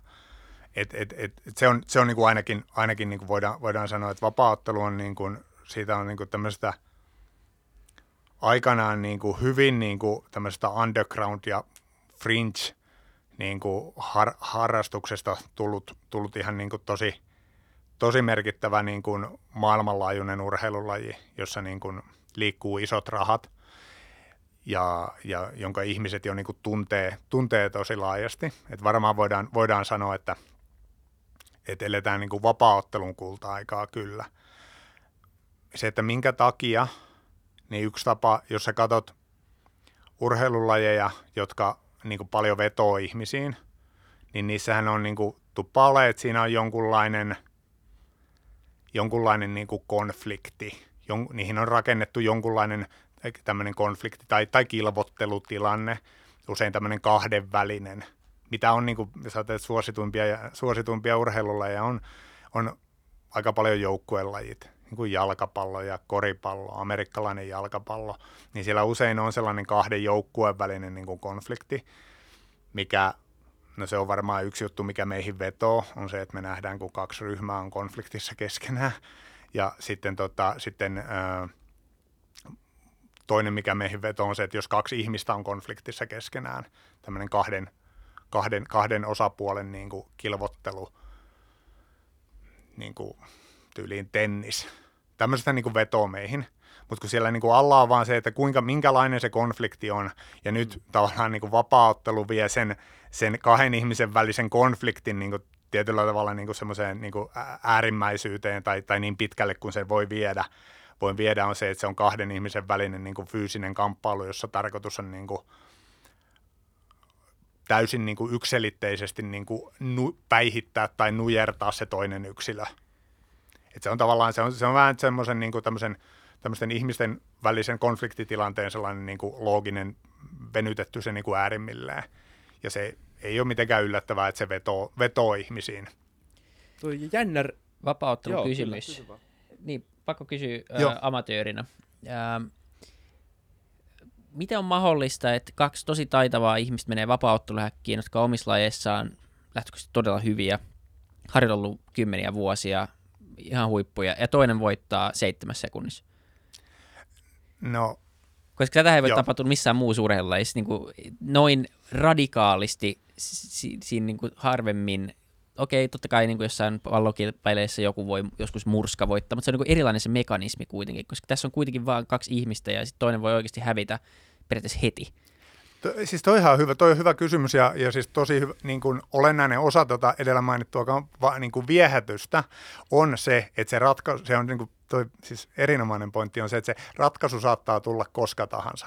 Se ei ole koskaan siinä, ei niin kuin, koskaan, jos sulla on, niin kuin, jos sulla on niin kuin joukkuepeli, missä on esimerkiksi määrätty määrä eriä, sä tiedät, että tämä matsi tulee kestämään niin kuin tietyn, tietyn niin kuin aikaa, ja se on aika epätodennäköistä, että esimerkiksi jos, mm, jos sulla on vaikka niin kuin joku pallope, pallopeli ja ollaan ensimmäisessä erässä ja tilanne on nolla nolla, niin se mitä seuraavaksi tapahtuu, tuskin ratkaisee sitä ottelua. Mutta sitten niin kuin toi vapaa-ottelussa se on koko ajan niin kuin läsnä, ja miten se on mahdollista, on just se, että ihmiskeho on, vähän niin kuin liittyen tuohon aikaisemmin, ihmiskeho on, on aika hauras, paikoitelle aika hauras, että sun, niin kuin, sun, esimerkiksi sun pään kyky ottaa niin kuin täräyksiä vastaan on aika niin kuin heikko. Ja sitten jos sieltä, niin kuin, jos se vastustaja onnistuu löytämään sen, niin kuin, sen niin kuin, siinä sun haarni, siinä sun niin kuin, harniskassa sen yhden niin kuin raon silmänräpäyksen ajaksi, niin se on sitten niin kuin valot pois ja valot pois ja ottelu on siinä. Niin, niin se on niin kuin siinä koko ajan leijuu, leijuu tämä, että et, et kummallakin on niin kuin se harjoitettu keho ja hankitut taidot muodostaa sellaisen niin kuin panssarin tai harniskan, mutta se, että jos, se, jos sä löydät sen raon sieltä, niin se matsi voi sitten päättyä koska tahansa. Just niin. Se on, se on jotenkin vaan jännä, että, että tota... Niin, että et, tasoerot voi olla kuitenkin, ja, mä en tiedä, mutta eikö se kysymys just on, että onko se niinku tasoero vai onko se ikään kuin herpaantumista? Tuossa on niinku varmasti niinku tosi isossa merkityksessä semmoinen niinku henkinen läsnäolo ja semmoinen niinku täydellinen keskittymiskyky ja semmoisessa niinku tilanteessa oleminen, että jos sä vähän edes herpaannut, niin varmaan aika nopeasti työ tulee niinku nyrkkiä naamaan. Se on, se on just toi niinku jälkimmäinen, että se ei edellytä, se ei edellytä mitään niinku isoa tasoeroa, vaan se löytyy sitä niinku herpaantumista ja sitten Öö, nyt tullaan, tässä on tietysti kaikki niin kuin strategia ja kaikki tällainen, mutta sä niin kuin jollain tavalla sä oot onnistunut niin kuin paljastamaan siellä, paljastamaan siellä vastustajan niin kuin harniskassa sellaisen niin kuin mikrosekunnin ajan, siellä on niin kuin tämmöinen niin kuin aukko. Semmoinen aukko, mitä ehkä niin kuin kukaan muu ei välttämättä pystyisi edes hyödyntämään, mutta, mutta sä, pystyt sen, sä pystyt sen hyödyntämään. Et se on just, tää on nyt niin kuin ihan olennainen pointti, että semmoista, se, että ottelu vaikka päättyy ensimmäisessä erässä, niin se ei välttämättä tarkoita, että ottelijoilla oli mikään niin kuin iso tasoero. Niin, ja miten paljon analysoidaan etukäteen? Niin katsoako nämä huiput, onko niin videoanalyysiä, oikeasti pyritään katsoa, että miten se on ottelu, otellut aikaisemmin, ja pyritään niin miettimään, että mikä on, niin kuin, totta kai pitää olla joku strategia, kun sä meet sinne, vaikka nyt vapaa-otteluhäkkiin, jos sä meet sinne vaan, niin tuskin hirveän hyvää seuraa. Kyllä se on, se on ihan, keskeinen, ihan keskeinen juttu, se vastusta, vastustaja-analysointi ja se niin kuin niiden... niiden niin kuin heikkouksien, heikkouksien tunnistaminen sieltä, niin se on aivan, aivan, aivan keskiössä. Että. Just niin, joo. Ei, mutta se on, se on jotenkin jännää. jännää. Mitäköhän itse tekisi, jos joskus joutuisi vapaa-otteluhäkkiin? Se olisi kyllä varmaan aika pelottava tilanne, etenkin jos olisi joku vastasi, joka tietää, mitä pitää tehdä.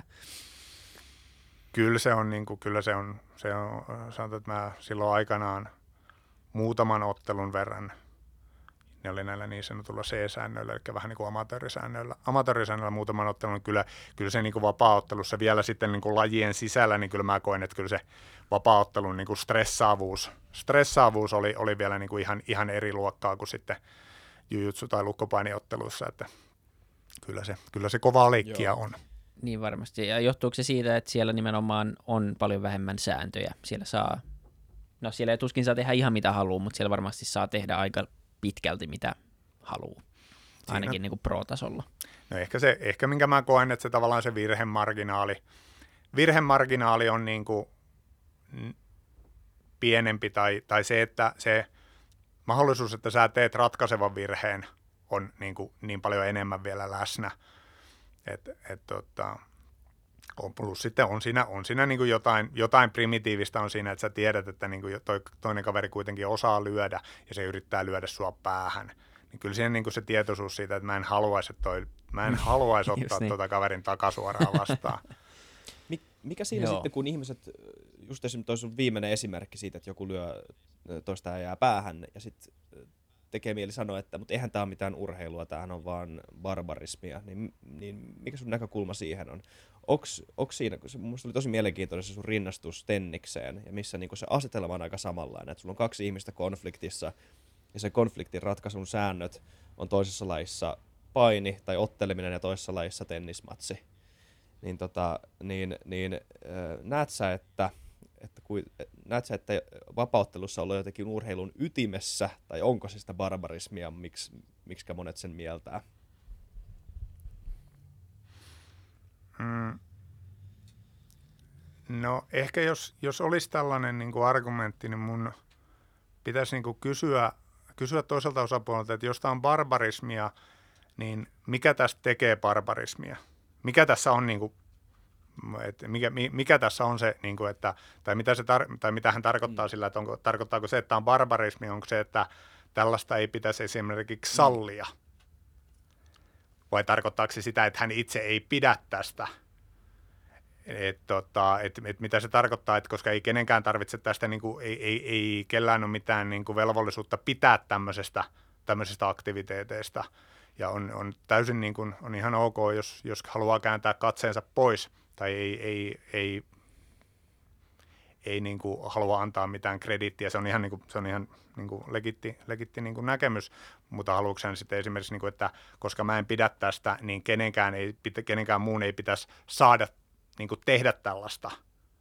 Et se se pikkusen, pikkusen tarvitsisi vielä niin kuin kaivella, että mitä, mitä sillä barbarismilla tarkoitetaan. Niin, se on hyvä. Mä, mä, mä voisin yrittää leikkiä tämmöistä, mutta kun tää on enemmänkin, aina, aina kun näkee esim. Makwanin tota, ottelun jälkeisen Iltalehti-artikkelin, ja sitten menee kommenteista katsomaan, että, että taasko tästä vapaa-ottelusta puhutaan, että, niinku, että mikä, mikä tää ei olisi, eihän tää olisi mitään urheilua ikään kuin. Ja, ja mä, mä uskon, että si- tietty osa siitä on, tai liittyy niihin ennakkoluuloihin, mitä ihmisillä on siitä lajista. Tietenkin se on väkivaltaista ja väkivalta on, on tota monen, se, sehän on raakaa katsottavaa, ei siinä mitään. Ja kaikkien ei nimenomaan tarvitse tykätä siitä, eikä ole mikään pakkokaan. Mut tota, niin, olisi mielenkiintoista tietää, että mihin se niinku oikeasti perustuu.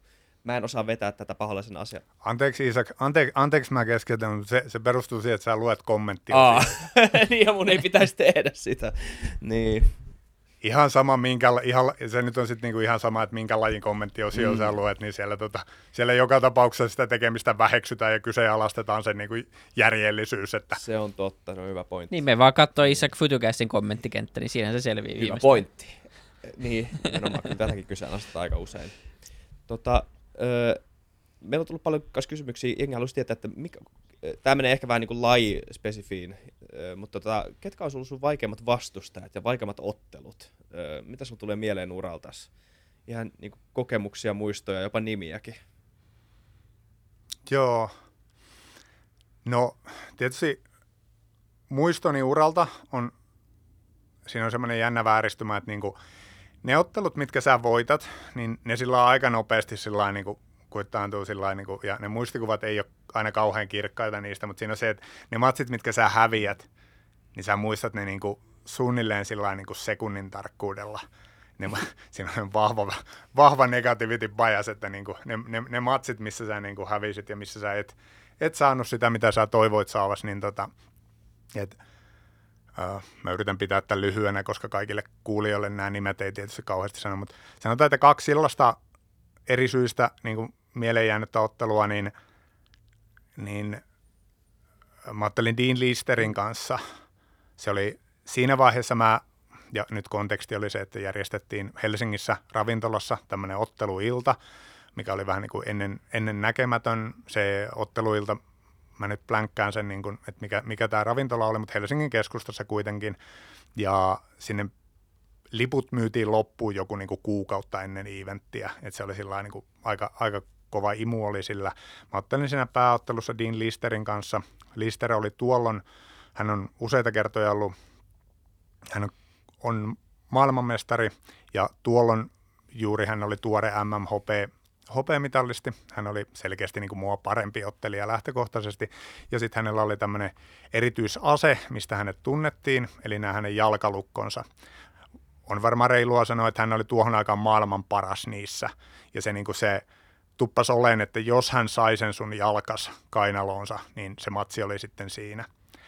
Ja taas mä tulin tuohon otteluun siitä näkökulmasta, että mä olin vähän ajatellut, että tämä saattaa olla mun viimeinen matsi. Mä ehkä lopetan tähän. Mä olin aika vahvastikin sitä mieltä. Ja mä taas niin kun, mä tulin vähän sillä, että jos tämä on viimeinen matsi, niin sehän ei varsinaisesti kauheasti haittaa, jos sattuu jotain. Kun ei, mitään, ei ole mitään matseja enää tulossa. Nyt sillä tietysti, että niillä jaloilla ehkä pitäisi kävellä vielä viisikymmentä vuotta, mutta mä olen sillä lailla, että ne ei mitään, että katsotaan, että pystyyköhän se lukottaa mua, että pystyisinköhän mä niin kuin laittaa, laittaa vastaan. Ja, ja tota, me kahdenkymmenen minuutin ottelussa hän kolme kertaa sai mun jalan sillä tämmöisen niin sanottuun kiertävään polvilukkoon.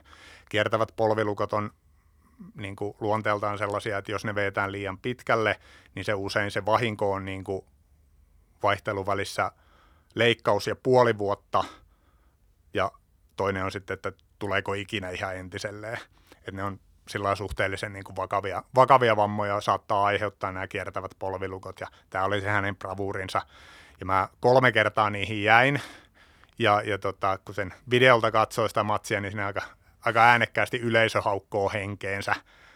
Eli se niin kuin näytti just siltä, että se jalka katkee ihan just.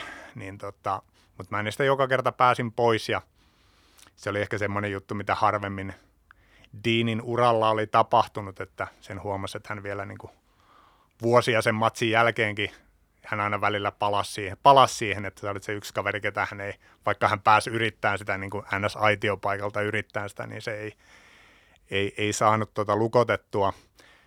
Nyt selvyydeksi Dean kyllä voitti sen matsin ihan selkeästi, hän oli kyllä, ei siitä ei ollut epäselvää, etteikö hän ollut parempi ottelija, mutta juuri tätä hänen bravuuriaan ei päässyt, Ei päässyt sitten, ei onnistunut sen suorittamisessa.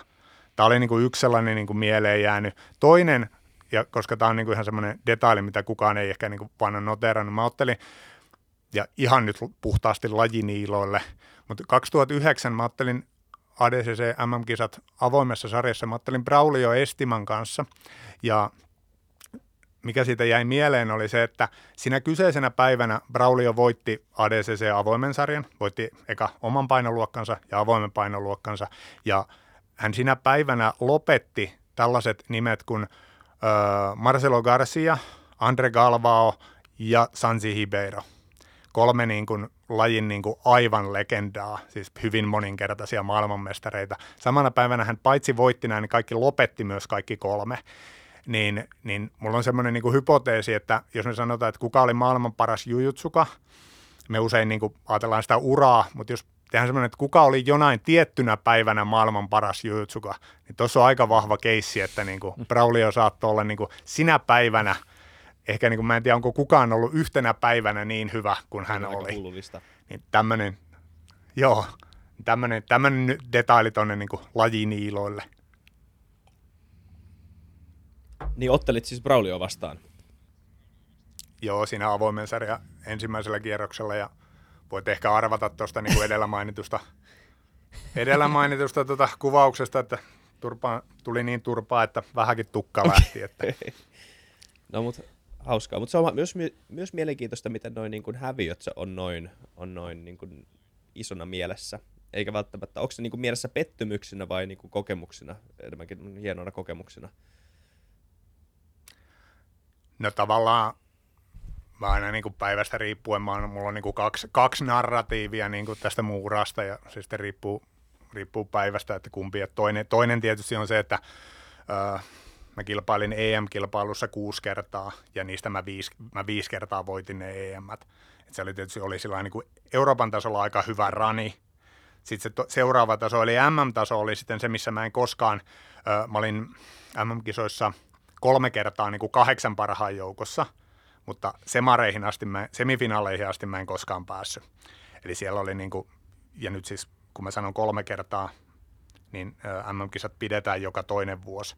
Eli, eli sillain, niin kuin jos mä kilpailin niissä yhteensä kuusi kertaa, se tarkoittaa kymmentä vuotta, niin, niin kuin aika monta kertaa, aina kymmenen vuoden välein kävi, niin kuin aina, aina anteeksi kymmenen vuoden ajan kävi niin kuin kahden vuoden välein kokemassa, että no se lasikatto on sitten tossa. Ja se tuli niin kuin aika voimakkaasti, ja musta tuntuu, että niin kuin sikäli siitä M M-kisojen narratiivista käsin mä en niin kuin koskaan pärjännyt niissä, kunnolla pärjännyt. Ja, ja tää on niin kuin, tässä on niin kuin kaksi narratiivia, mistä sitten voi aina valita, että kumpa, kumman kautta sitä uraansa, uraansa tarkastelee. Toi on niin kuin tavallaan ehkä urheilun hieno puoli kanssa, että, että onhan se uskomatonta, että melkein aina jou, löytyy joku, joka on vielä parempi. Tai siis se on mun mielestä niin kuin käsittämätöntä, koska lähtökohtaisesti ihmiset on geneettisesti aika samanlaisia ja kaikki voi niin kuin treenata tietyn määrän tunteja päivässä ja niin kuin, sä voit, sulla on niin kuin, kuitenkin niin kuin lähtökohdat on, on sellaiset, että se on jännä, miten sit joku voi kuitenkin olla. Mä en tiedä, onko se lukkopainissa niin, mutta niin kuin katsoo, katsoo montaa urheilulajia, niin siellä on sitten kuitenkin joku, joka, tai jotkut muutamat, jotka nousee muiden ylitse selvästi. Sulla on niin kuin maailman parhaat, ja sitten sulla on maailman parhaista parhaat, jotka on niin kuin ylivoimaisesti parempia kuin ne maailman parhaat vielä, mikä on mun mielestä niin kuin lähtökohtaisesti aika uskomatonta. Ja epätodennäköistä jopa. Mm. Tässä on monta, monta semmoista niin kuin haaraa, haaraa, mutta ehkä me voitaisiin ainakin, niin kuin, jos me hyväksytään, jos me hyväksytään toi premissi, että ihmiset on geneettisesti samanlaisia, me voidaan kysyä, että onko ne samanlaisia, jos ö, suhteellisen normaalina pidettyjen ihmisten pituus vaihtelee melkein metri. Suhteellisen normaalina pidettyjen ihmisten paino vaihtelee sata kiloa. Onko ne samanlaisia? No se on ensimmäinen kysymys. Mutta jos me hyväksytään se premissi, että ihmiset on suhteellisen samanlaisia geneettisesti, niin sitten me voidaan kysyä, että onko se sitten niin kuin ympäristötekijöiden vaikutus ilmeisesti on melkoinen. Eli se, että, että kuitenkin niin kuin, ja urheilulaji on sillä aika spesifi aktiviteetti. Ja se, että, niin kuin, että sä harjoitetaan niin kuin sut parhaaksi juuri siinä, Niin, niin siinä ilmeisesti ympäristötekijöillä ja sillä oikealla harjoittelulla on sitten tosi iso rooli. Eli, eli, eli tota, varsinkin niin kuin jujutsussa tämä ehkä kyllä on, on sillä, että niin kuin jujutsussa ihan niin kuin maailmanmestaruuksiin asti ei välttämättä päädy, jos ajatellaan semmoista niin kuin lahjakkuuden ja oikean harjoittelun merkitystä, niin välttämättä ei päädy ne kaikista niin kuin, ö, fyysisesti lahjakkaimmat, vaan siellä on yleensä se, jotka harjoittelee niin kuin eniten oikein. Se, niin kun se tiedon, tiedon merkitys on ihan hirveän iso. Se, että sä, niin kun, sä tiedät enemmän, kuin, tai sä, sun valmentajas tietää enemmän, niin sillä on tosi iso merkitys. Et jossain toisessa lajissa, mä en nyt tiedä, siis niin kun, no mä käytän tämmöistä esimerkkiä, katsotaan meneekö tämä hyvin vai huonosti, jostain Usain Bolt, joka on niin kun, parhaimmillaan oli aivan ylivertainen, niin johtuuko se siitä, että siellä oli semmoista valmennusosaamista, mikä oli aivan poikkeuksellista, vai johtuuko se siitä, että hänellä ehkä oli niin kuin, siinä hommassa niin kuin se genetiikka oli ehkä ihan poikkeuksellinen, ja kukaan muu harjoittelemalla samalla tavalla ei olisi päässyt samankaltaisiin tuloksiin. Mä olisin ehkä taipuvainen uskon, että esimerkiksi Usain Bolt olisi niin kuin esimerkki sellaista geneettisesti niin hyvin poikkeuksellisesta urheilijasta. Voisi kuvitella, koska tuossa kuitenkin niin kuin erot on, tai se, se jotenkin tuntuu, että no, en tiedä, mutta mut joo, varmasti hän, hän, ja hän on olemukseltaankin niin lepposa, ja sehän vaikuttaa siltä, että, että niin kun, hän, hän on niin täydellinen pikajuoksija vaan kaikin puolin, ja varmasti hän on kuitenkin kyllä treenannut aivan niin kuin rautasen kovaa, mutta jos se kysymys on, että kaksi verrattain samanlaista ihmistä vierekkäin, ja sitten yksi niistä niin nousee sen selvästi niin paremmaksi kuin se toinen, niin Niin tota, tai jotenkin mä, mä uskon, että me niin kuin aliarvioidaan oikeanlaisen harjoituksen ää, tota, merkitystä ja ylikorostaa lahjakkuutta ylipäätänsä, ei nyt vaan urheilussa, vaan ylipäätänsä yhteiskunnassa. Ja, ja niin kuin löytyy superoppia, jotka pystyy oppimaan melkein mitä tahansa aika hyvin, aika nopeasti, koska ne on ymmärtänyt, miten harjoitellaan ja miten opitaan. Ja sitten on semmoisia, jotka on tosi lahjakkaita, mutta ne harvemmin on tosi monessa hyvi, niin kuin asioissa sitten kuitenkaan ihan huipputasoa. Ja se on ehkä yleisesti vaan semmoinen asia, että, että niin kuin se, että oppisi harjoittelemaan ihan mitä tahansa, mitä tekee johdonmukaisemmin ja paremmin, jos haluaa ottaa sen tosissaan. Jos se on harrastus eikä kiinnosta, niin sitten tietenkään ei tarvitse mennä niin, niin, tota, ää, niin tosissaan siihen. Mutta jotenkin tuntuu, että, että sitä, sitä jotenkin vähän alikorostetaan, että me, me ihannoidaan lahjakkuutta aika paljon yhteiskunnassa. No tästä, tästä kyllä niin kuin voisin olla kyllä samaa mieltä. Se on niin, se on niin yksinkertainen selitys.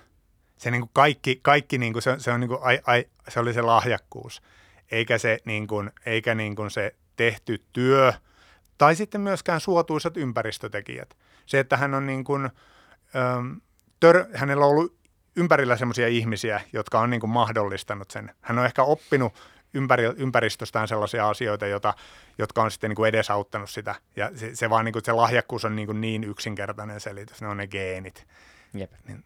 Onko lukkopaini lajina? Mikä on niin kuin lukkopainissa tai brasilaisessa jutsussa tämän äh, genetiikan, sit ympäristötekijöiden ja, ja tämmöisen niin kuin ajattelumallin rooli? Äh, koska tota, ilman, että mä menen liian lajiniiloksi, mä lyhyesti pohjustan sen, että, että lukkopainissa ainakin niin kuin viime vuodet on ollut käynnissä tämmöinen niin kuin jonkunnäköinen niin kuin tekninen vallankumous, mitä tulee jalkalukkoihin. Ja siihen, se, se liittyy paljon enemmän nimenomaan uudelleen mietittyyn strategiaan, eikä niinkään mihinkään niin kuin geneettiseen taipumukseen hyökätä jalkoihin. Et niin kuin, eikö, eikö lukkopainissa ole enemmän tilaa nimenomaan tämmöiselle ajattelulle ja suunnittelulle? Ja jopa filosof- vähän semmoiselle filosofisellekin ajattelemiselle siitä, että minkälainen, tuota, minkälainen ihmiskeho on.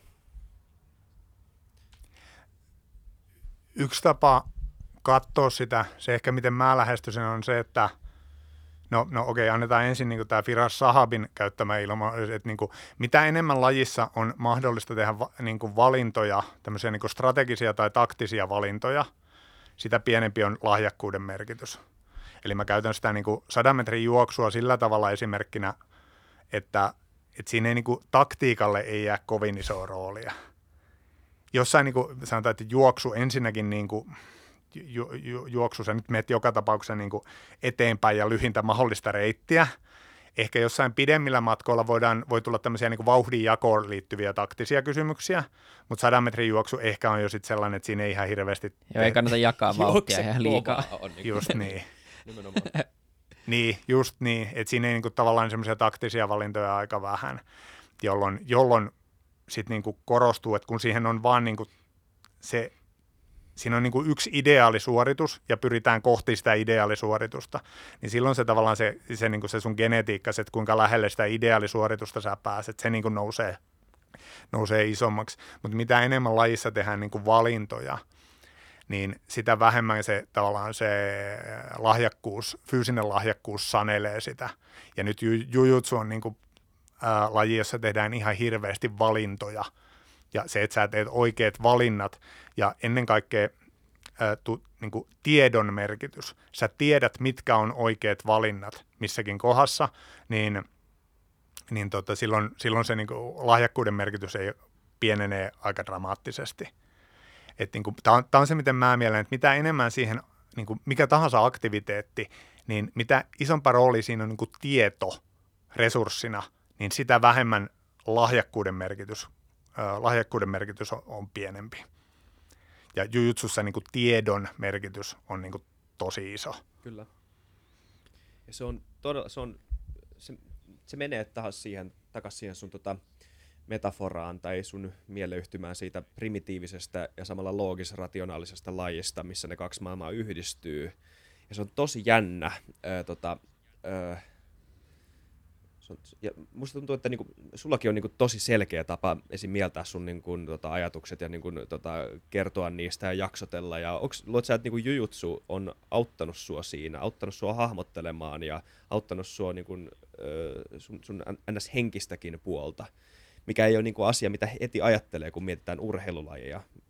joka mielletään ehkä enemmän niin kuin henkiseksi, tämmöisen niin kuin, fyysiseksi ja, ja henkisen kannalta enemmän niin sietämään. Sie, anteeksi, nyt, nyt mulla mennään sanat vähän sekaisin tässä, mutta siis urheilu mielletään yht, yleensä niin kuin fyysiseksi kehitykseksi ja, ja, ja ehkä enemmänkin sietokyvyn kehittämiseksi, eikä niinkään loogisen ajattelukyvyn parantavaksi tekemiseksi. Mutta jotenkin niin kuin jutsu, mä voisin kuvitella, että jutsu on ehkä auttanut sua siinä. Luuletko, että näin on? Kyllä mä uskon, että kyllä sillä on, on niin kuin, että jos sä, jutsu on semmoinen aktiviteetti, että jos sä, jos sä haluat siinä niin kuin parhaita mahdollisia tuloksia, niin sun on vaan pakko, tai ainakaan mä en näe mitään muuta tapaa kuin, niin kuin sellainen niin kuin loogis, äh, semmoinen niin kuin loogis-rationaalinen analyysi. Se on niin kuin se, että sun täytyy vaan, niin kuin, täytyy vaan niin kuin, äh, ratkoa sitä semmoisia niin kuin ana, analyysin keinoin.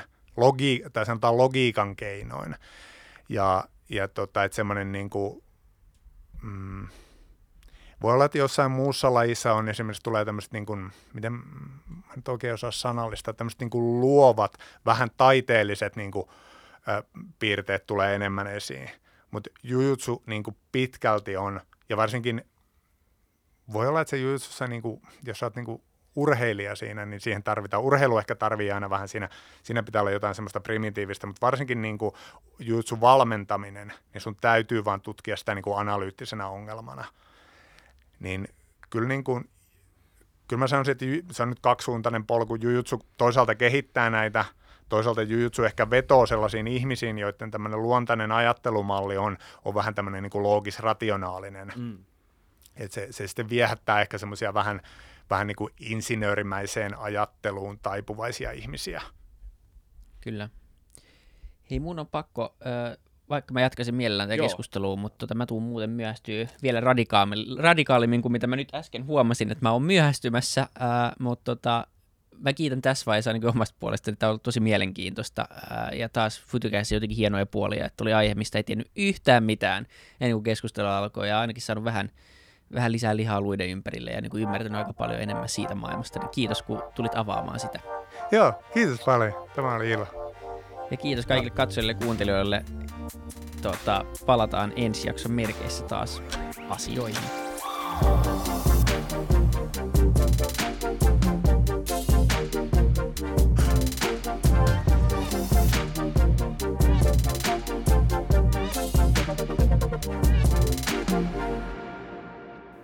Kiitti kaikille kuuntelijoille, yhteistyökumppaneille ja FutuCastin koko tiimille.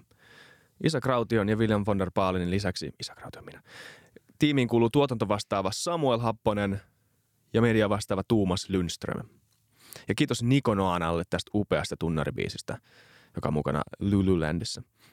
Seuratkaa mitä somessa nimimerkillä FutuCast, millä tahansa podcast-alustalla ja niin ja saa arvostella. Mielellään. Thanks. Moi moi.